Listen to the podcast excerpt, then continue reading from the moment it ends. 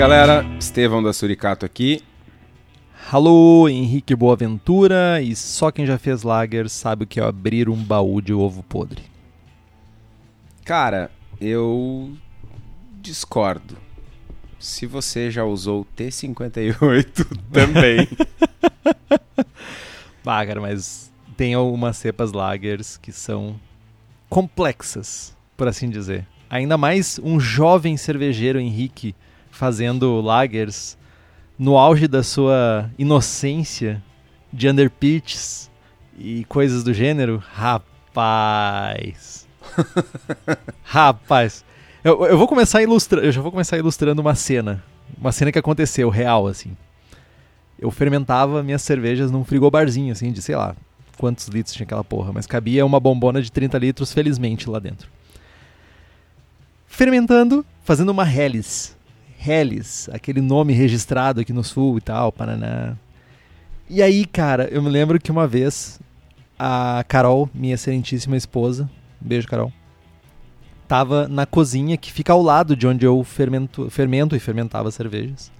E eu me lembro de abrir a porta da geladeira para fazer uma medição de densidade. E ela assim, seu porco, tu tem a capacidade de peidar na minha frente.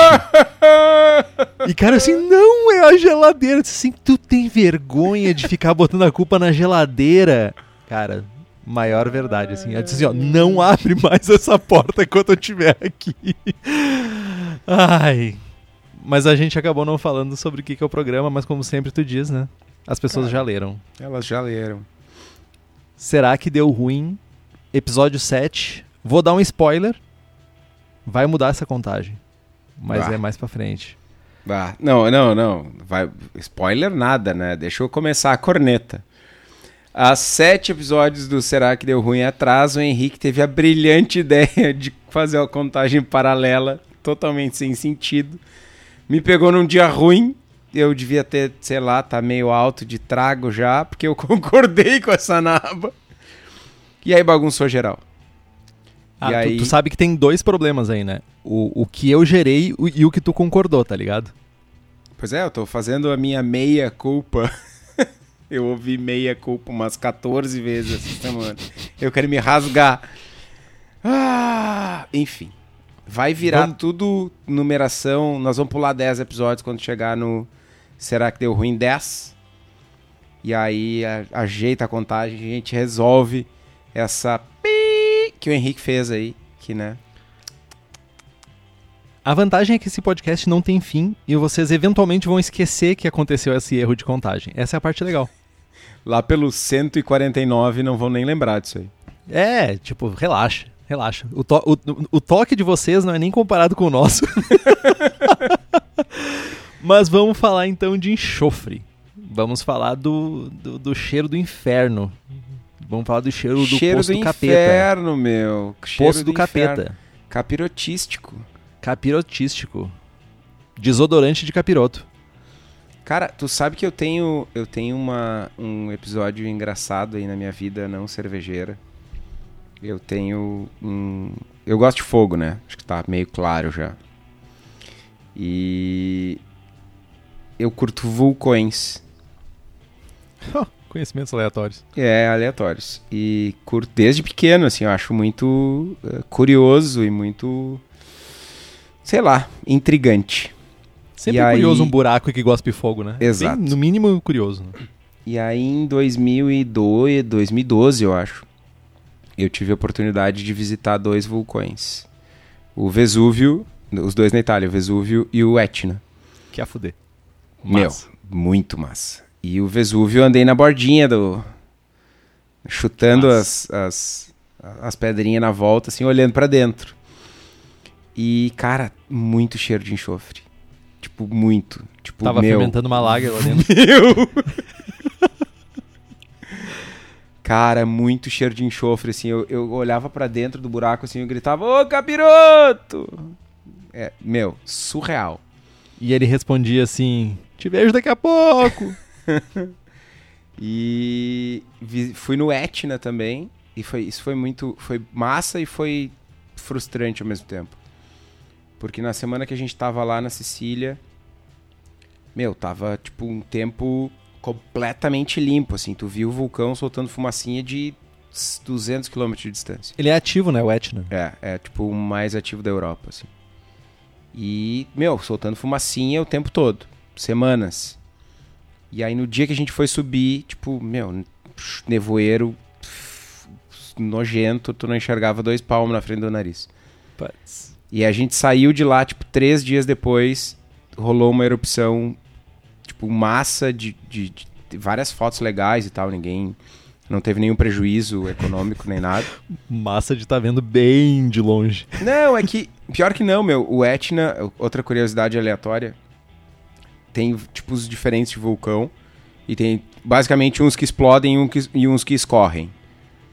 É tipo... É quando tu fez uma ceva... É tipo diarreia. Não, mano. Vocês vão entender. Tu fez uma ceva com WLP007, uma Imperial Stout, e tu encheu a bombona. Errou, né? O Etna é quando tá saindo golesma pelo airlock. O Vesúvio é quando o airlock entupiu. E a bombona explode, tá ligado? Entendi.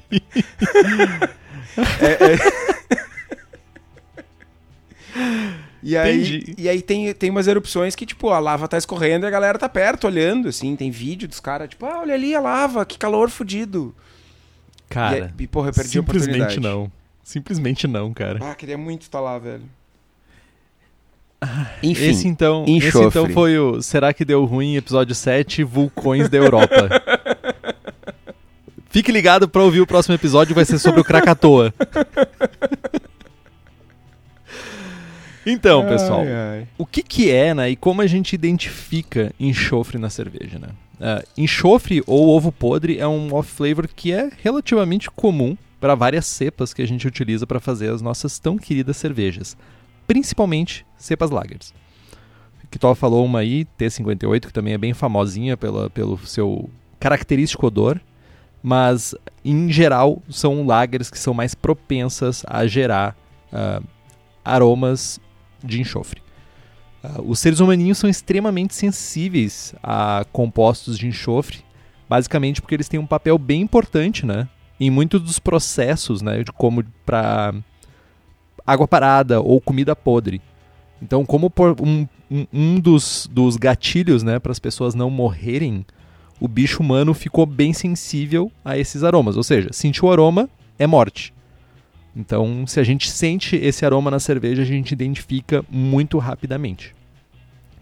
A fonte mais comum de aroma de ovo podre é o gás sulfeto de hidrogênio, que é produzido durante a fermentação e é um subproduto de processamento do enxofre pela levedura.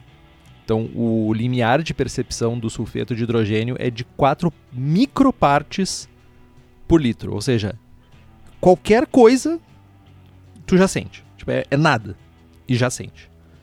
Já o dióxido de enxofre, ele tem um aroma como fósforo riscado ou pólvora queimada. Então, quando a gente risca o fósforo, aquele aroma que sai da queima inicial... é mais relacionado ao dióxido de enxofre. Então, ele também é produzido pela levedura, mais especificamente, de novo, por cepas lager, e tem o mesmo limiar de percepção de 4 micropartes por litro.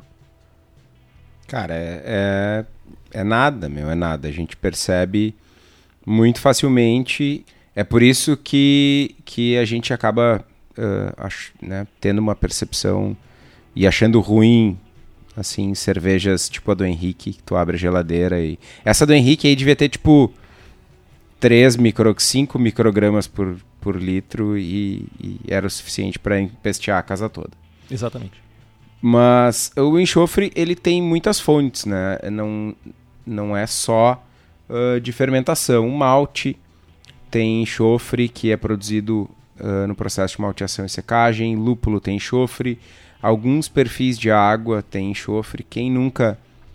Isso é meio aqui do Rio Grande do Sul, mas quem nunca foi pra praia e pegou água aqui no litoral norte gaúcho com cheiro e gosto de enxofre, né? Dentre outros cheiros e gostos. E tem algumas coisas relacionadas a enxofre que são bem importantes que a gente mencione. Primeiro é de que a maioria desses compostos é extremamente volátil, Então vai sumir rapidamente da cerveja, vai volatilizar muito facilmente, né? E ainda quantidades muito baixas de enxofre podem trazer um caráter de frescor para cervejas lager. Isso é meio aquela lorota de que diacetil é bom para cerveja em pequenas quantidades. Eu discordo totalmente, mas sou eu. Né? O Henrique já gosta de enxofre. Né? Eu? Tu tá me usando como exemplo. Não, foi um ataque aleatório, assim. Entendi. Não gosto. Eu sou o grumpy do programa, eu tenho que atacar pessoas. Ótimo, genial. Continue assim, vai longe na vida. E lembrando, né, que o principal causador de enxofre é a levedura através da metabolização de açúcares.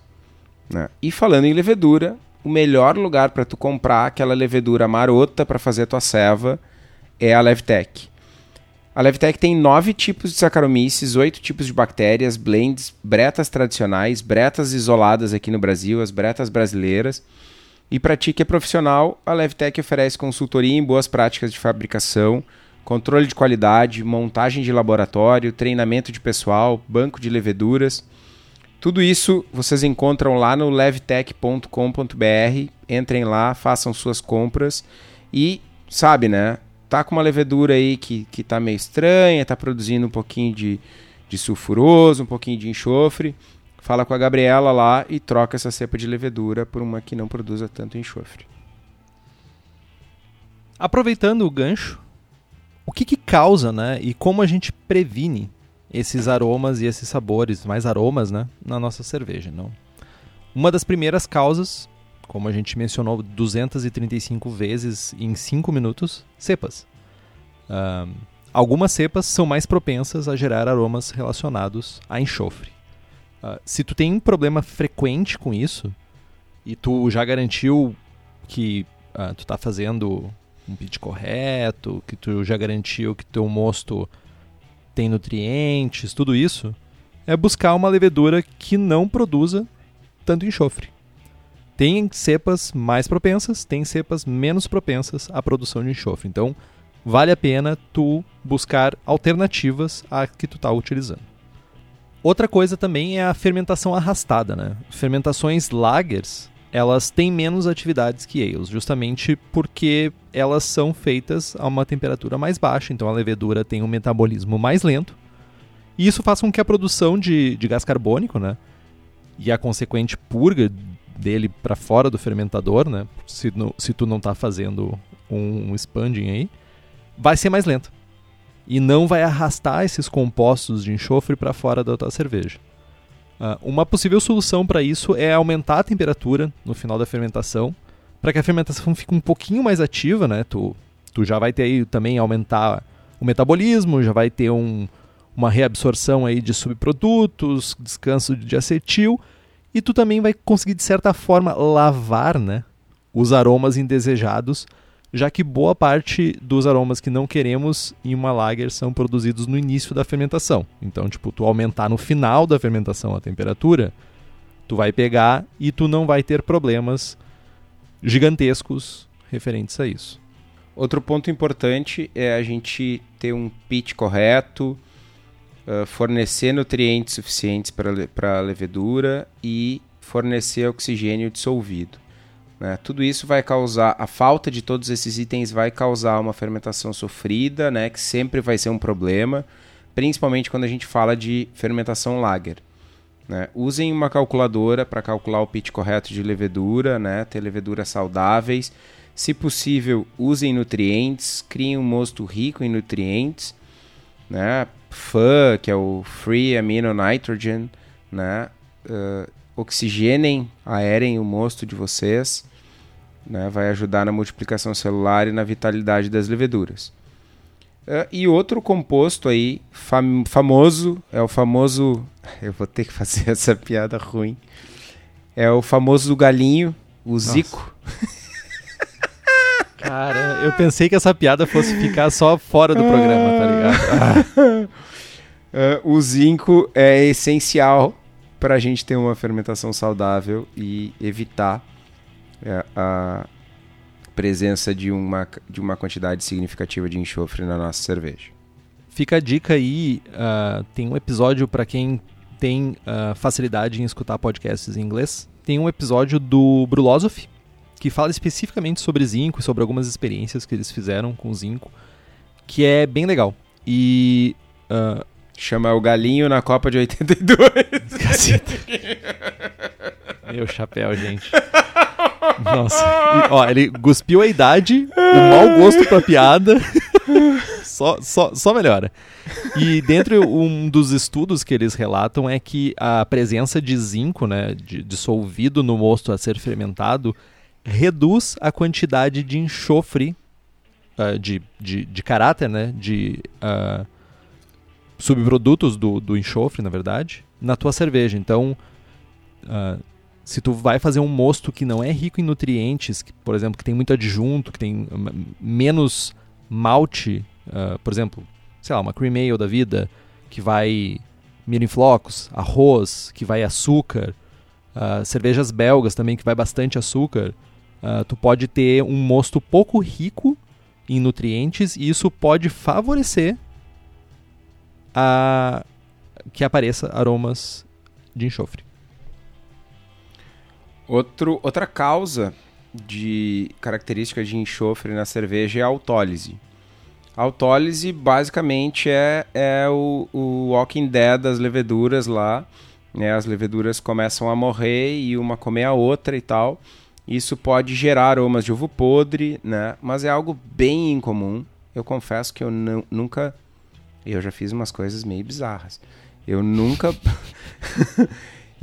encontrei aroma, sabor, enfim, característica de autólise nas minhas cervejas, né? Principalmente porque eu uso levedura fresca, com vitalidade alta, viabilidade alta e tal, mesmo fazendo umas barbaridades aí de deixar um ano e meio levedura na bombona, mas tá, ninguém ouviu, né?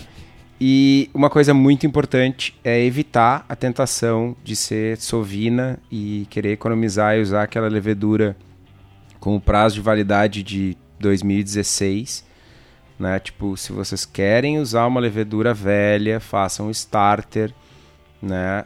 Façam um starter de viabilidade, reproduzam essas células, deem nutrientes, cheirem o starter, né? Para ver se não tem cheiro de morte pior do que enxofre, e só assim usem. Se não, né, entrem lá no site da Levteck ou falem com outros, os nossos próximos parceiros aí que o Henrique vai anunciar agora, e comprem a sua levedura.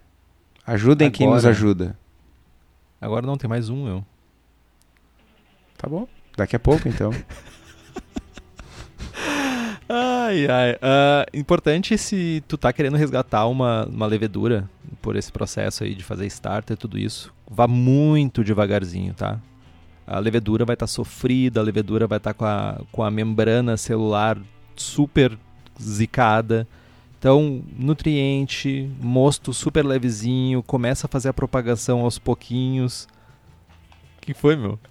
Super zicado, tá ligado? Eu fiquei pensando no Galinho. Puta que pariu. Então, vai na maciota, porque não adianta tu pegar uma célula e jogar em 1 litro que tu não vai conseguir um bom resultado, sabe? Tipo, tem bastante livro sobre isso. Tem o IST, que é muito bom sobre isso. Então, tipo... Procure um pouquinho de conhecimento, busque conhecimento, como dizia o ET Bilu. Busque conhecimento que vai ajudar bastante nisso. E se todas as outras coisas falharem e tu ainda tá sentindo esse cheirinho maldito de ovo podre, de bacião do inferno, provavelmente tá relacionado à sanitização ou à contaminação da tua cerveja. Algumas bactérias também produzem compostos relacionados a enxofre. Então... pode ser que esteja relacionado a isso.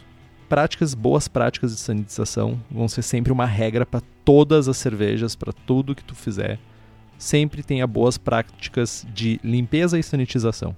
Ainda vamos falar sobre isso ainda num programa. E para quem fica se perguntando assim, poxa, mas me falta equipamento para fazer limpeza correta, sanitização correta do meu equipamento, do meu fermentador, dos meus processos. Onde você pode encontrar isso? Cerveja da Casa. Daniel tem tudo que tu precisa para deixar teu processo quase asséptico. Quase, porque ele deve estar pensando agora em montar um laboratório também para deixar teu processo asséptico. Então, a Cerveja da Casa fabrica equipamentos voltados para o cervejeiro caseiro. Fica ligado que eles estão sempre lançando novidades para facilitar a nossa vida. E para quem é da região metropolitana de Porto Alegre, dá um pulo lá no Espaço da Cerveja, na rua Paracatu 220, no bairro Igara, em Canoas, no Rio Grande do Sul. Ou se você não é da região, ou se continuamos, quando você estiver escutando esse podcast, em épocas pandêmicas, o site cervejadacasa.com é seu amigo. Importante, sempre lembrar, temos as nossas receitas exclusivas com a Cerveja da Casa. Então, se você escuta aqui as nossas receitas que a gente compartilha no final dos Braçando com Estilo, a chance que tu tem de fazer elas tá lá no site. Procura por Braçagem Forte, são 7 estilos, um monte de coisa ruim e Rauchbier. Isso que você precisa saber, tem Rauchbier.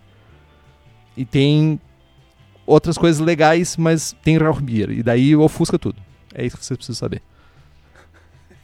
Depois eu gosto de fogo, tu gosta de fumaça, né, meu? É verdade. Eu também. Pai, é muito bom. Bom, minha selva tá pronta, com cheiro de morte, de vulcão, de fósforo queimado. Tem arrumação? Né? É a pergunta que não quer calar. Bom, se vocês ainda não separaram a cerveja da levedura, né? Lembrando, ok, sempre vai ter um pouco de levedura, mas vocês entenderam. Deixem a cerveja mais tempo em contato com a levedura, que a levedura vai reabsorver esse subproduto e vai limpar a cerveja. Se a cerveja está na garrafa e vocês fizeram um priming, deixem mais tempo a temperatura ambiente, né? Tá rolando uma fermentação nova ali e, com um pouco de sorte, essa fermentação vai reabsorver esses compostos sulfurosos.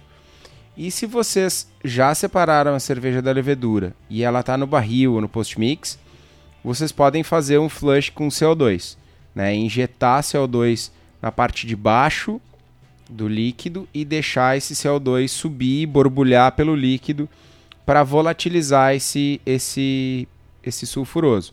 É importante mencionar que o CO2 não distingue, né, o que ele está levando e vai levar o sulfuroso embora, vai levar éster e, dependendo da ceva, vai levar os preciosos aromáticos de lúpulo. Então, manerem no CO2 para não perder o dry. E falando em lúpulo, a Hops Company é uma empresa especializada em fornecer lúpulos selecionados diretamente das fazendas para cervejarias aqui no Brasil. Eles visitam os produtores presencialmente, buscam novas variedades, lotes que se destaquem sensorialmente. E caso vocês que estão ouvindo aí, que são de cervejarias, tenham interesse nos lúpulos da Hops Company, é só entrar em contato com eles pelo site hopscompany.com ou pela página da empresa no Instagram. Eu tenho 2 comentários a fazer. O primeiro deles, vai sair a cerveja com Nectaron. Eugênio, abraço, tá me ouvindo aí? Deixa reservado meus 10 quilinhos de Nectaron aí, que vai sair, já tem até nome, a cerveja e tal. Tô cajuminando aqui. Essa é a primeira. E a segunda, que daqui uns dias, assim que terminar as obras na Cubo, eu vou fazer aquela receita de Italian Pills que o Thiago Galbeno deu aqui no programa, com Meridian e outro lúpulo que eu não me lembro mais, porque eu sou um retardado, mas vai sair também. Eu tenho 2 perguntas. O Nectaron, ele é um Autobot ou um Decepticon? Muito ruim, meu. Muito. Boa, né? Tu veio falar do galinho, mano. Muito ruim, velho. É que essa foi nerd. Não, mas foi ruim, foi mal feita, foi ruim, só ruim. Ok. O Nectaron vai sair, o nome da célula vai ser a Nectarística. Que bicho. Hoje tu tá assim, ó, tipo, tu tá over the edge, tá ligado? Tá. Cara, é a convivência, a pandemia me afastou de ti fisicamente, então eu tô tentando incorporar. E te aproximou do coração, né? Exato. Quero tentar reproduzir em casa pra treinar. Tem como? Tem. Tem algumas maneiras que tu pode fazer para reproduzir. Tem ovo podre em casa? Aquele ovo que ficou no sol, aquele ovo sofrido, aquele ovo que já tá... Tu olha para ele e diz assim, ó, não, mesmo dentro da casca tu diz, não vai dar bom. Se tu abrir ele, provavelmente tu vai sentir esse arominha delicioso. Tu também pode riscar o fósforo. Tipo, cuidado pra não se queimar. Não risquei o fósforo no nariz, tá ligado? É, tipo, não é pra riscar no nariz. Vou riscar e cheirar, tá ligado?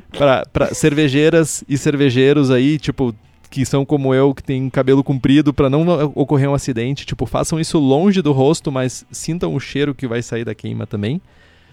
Fermentação lager nos primeiros dias. Abra a geladeira e sinta o buquê. Possivelmente, bem no início, vai ter esses aromas.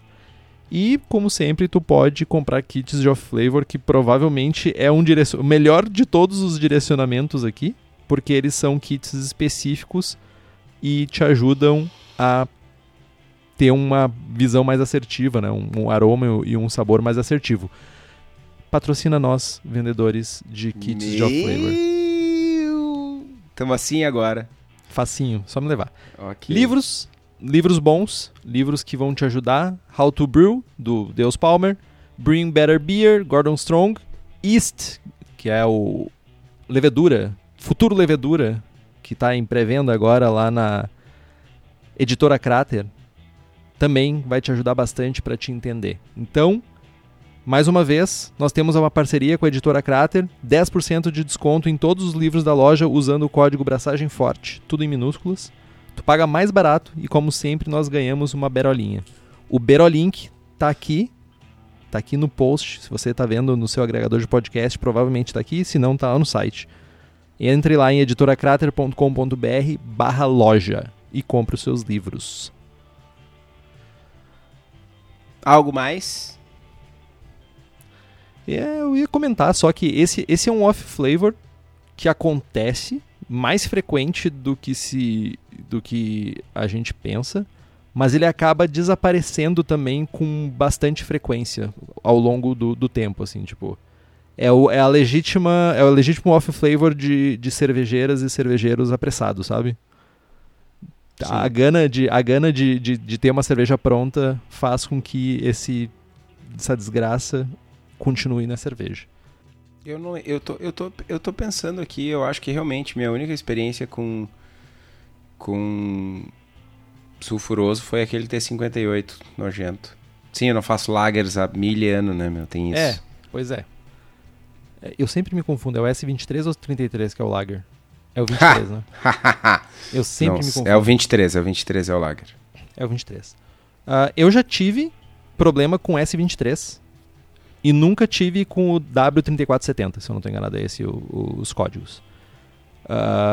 De novo, eu comecei a usar leveduras cepas líquidas, né, em meio líquido, e nunca mais usei secas, liofilizadas. Ele estava espirrando ainda, né? Dá para escutar.